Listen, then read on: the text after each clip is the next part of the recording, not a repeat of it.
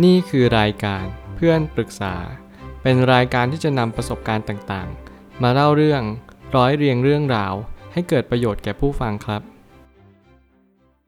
สวัสดีครับ ผมแอดมินเพจเพื่อนปรึกษาครับ วันนี้ผมอยากจะมาชวนคุยเรื่อง สื่อออนไลน์กับชีวิตแวดล้อม ข้อความทวีตจากโจฮานฮาริ ได้เขียนเอาไว้ว่า ความสัมพันธ์ระหว่างสื่อออนไลน์และชีวิตแวดล้อม มันก็เหมือนกับความสัมพันธ์ระหว่างหนังโป๊และเซ็กส์สื่อออนไลน์ก็พอใช้ได้ มันคล้ายกับหนังโป๊ที่ใช้แทนกัน แต่ทั้งสองอย่างมันไม่ทำให้เราได้เจอความต้องการที่แท้จริง ผมก็เลยคิดว่าทำไมโจฮานถึงคิดอย่างนั้น แล้วผมก็พอลองมาคิดแล้วลองมาเปรียบเทียบกัน มันก็คือสิ่งที่ทุกคนเป็นหมดเหมือนกันหมด แล้วก็เราพยายามหนีความจริงหรือเปล่า บางครั้งเราเอาอะไรมาทดแทนความจริง ซึ่งความจริงนั้นเป็นสิ่งที่สำคัญและล้ำค่าที่สุด ยอมรับมันสู้ต่อไป พยายามต่อไป นั่นแหละคือสิ่งที่เราใฝ่ฝันว่าเราจะไปถึงได้มากที่สุด ผมก็เลยตั้งคำถามขึ้นมาว่า ใช้เวลาอยู่กับสื่อออนไลน์มากแค่ไหนในแต่ละวัน คุณจะต้องรู้ว่า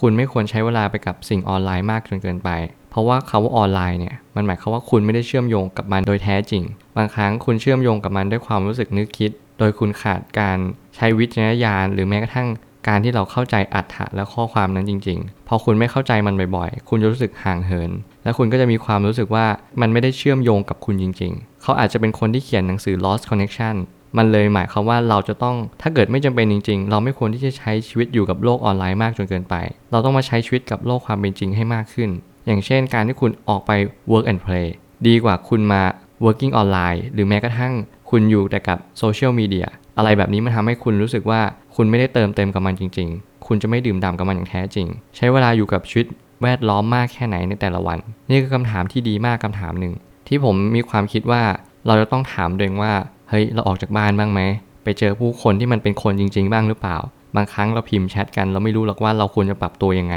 เราไม่รู้หรอกว่าเราเป็นคนพูดจาแบบไหนบ้าง เราพิมพ์แชทกัน มันไม่ได้หมายความว่าเรารู้จักตัวตนที่แท้จริงของเราเลย มันกลับกลายเป็นว่าเราจะต้องพินิจพิจารณาตัวเองจริง ๆ ว่าเราเป็นคนยังไง แล้วสิ่งที่คนในสังคม เขาอาจจะมาเป็นกระจกสะท้อนให้เราเห็นว่าเฮ้ยคนอื่นๆ ก็เป็นคล้ายๆ เรา เดี๋ยวนี้ทักษะในการสื่อสารเราลดลง ทักษะในการปรับตัวเราลดลง รวมถึงทักษะในการอดทน ก็ลดลงเช่นกัน ผมคิดว่าการที่เราจะปรับตัวเข้ากับสังคมได้ไม่ใช่เรื่องง่าย แต่อย่างน้อยเราต้องเรียนรู้ที่จะปรับตัว เรียนรู้ที่จะเข้าสังคม และอยู่กับชีวิตแวดล้อมที่สำคัญที่สุด คุณต้องให้เวลากับมันบ้าง ไม่ใช่อยู่กับโลกออนไลน์ เก็บตัวอยู่กับตรงนั้นอย่างเดียว เราไม่สามารถเติมเต็มความต้องการได้จากสิ่งภายนอกได้ หลายคนอาจจะรู้สึกว่าเราใช้ชีวิตอยู่กับบนโลกออนไลน์ มันก็เหมือนกับใช้ชีวิตจริงอยู่แล้วนี่ มันคือโลกเสมือนที่เราสร้างมันขึ้นมา เราก็คุยกับเพื่อนเพื่อนเราออนไลน์หมดเลย แต่เราไม่เคยเจอตัวจริงสักคนหนึ่ง แล้วผมก็เลยมีความรู้สึกว่า เออ สุดท้ายแล้วทำไมเขาถึงเปรียบเทียบกับหนังโป๊และเซ็กส์ ก็เพราะว่าหนังโป๊และเซ็กส์ยังไงมันก็ต้องเป็นเซ็กส์ที่รู้สึกที่ดีกว่าหรือเปล่า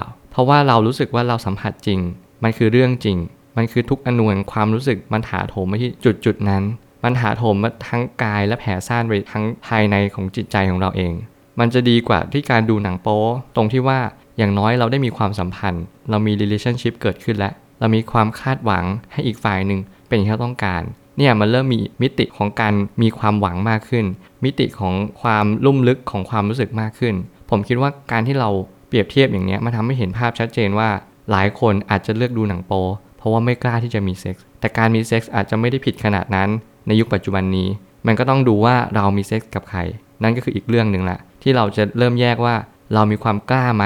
กล้ามากไปหรือเปล่า หรือว่ากลัวเกินไปไหมกล้ามากไปคือมีเซ็กส์กับคนอื่นที่เราไม่มั่นใจกับเขา อันนี้ก็ไม่ควร หรือว่าเรากลัวการมีเซ็กส์จนถึงขั้น ไม่กล้าเลยเก็บตัวอยู่บ้าน แล้วมีความรู้สึกว่า เฮ้ย ฉันจะมีเซ็กส์กับคนอื่นไม่ได้เลยนะ แม้กระทั่งแฟนฉัน อย่างเงี้ยคุณก็ต้องเริ่มปรับให้มันมากขึ้นแล้ว ไม่ใช่ดูหนังโป๊อยู่ที่บ้าน ตรงนี้เป็นเรื่องที่สำคัญมาก สิ่งที่ต้องการสื่อมากที่สุดก็คือ ให้ใช้ชีวิตจริง ๆ ดื่มด่ำกับความจริง ความจริงคือความจริง คุณหนีความจริงไปไม่ได้ วันหนึ่งคุณก็ต้องเผชิญหน้ากับความจริง วันนี้คุณหนีไปได้ วันหน้าคุณก็ต้องกลับมาเจออีก สิ่งที่สำคัญสู้ต่อไป อดทนและพยายาม หลายครั้งที่ผมจะเน้นย้ำเสมอว่า เราต้องยอมรับความจริง ความจริงเป็นสิ่งเดียวเท่านั้นที่สำคัญที่สุด เราอยู่กับโลกความเป็นจริง ความเป็นจริงนั้น มีเพียงแค่หนึ่งเดียว สุขทุกข์อะไรแบบนี้มันทำให้ผมคิดว่า ถ้าเราไม่ยอมรับอะไรแบบนี้ได้ คุณจะยอมรับอะไรได้ในชีวิต ผมเชื่อว่าทุกปัญหาย่อมมีทางออกเสมอ ขอบคุณครับ รวมถึงคุณสามารถแชร์ประสบการณ์ ผ่านทาง Facebook Twitter และ YouTube และอย่าลืมติด Hashtag เพื่อนปรึกษาหรือ f r ร e n d t a l k ด้วยนะครับ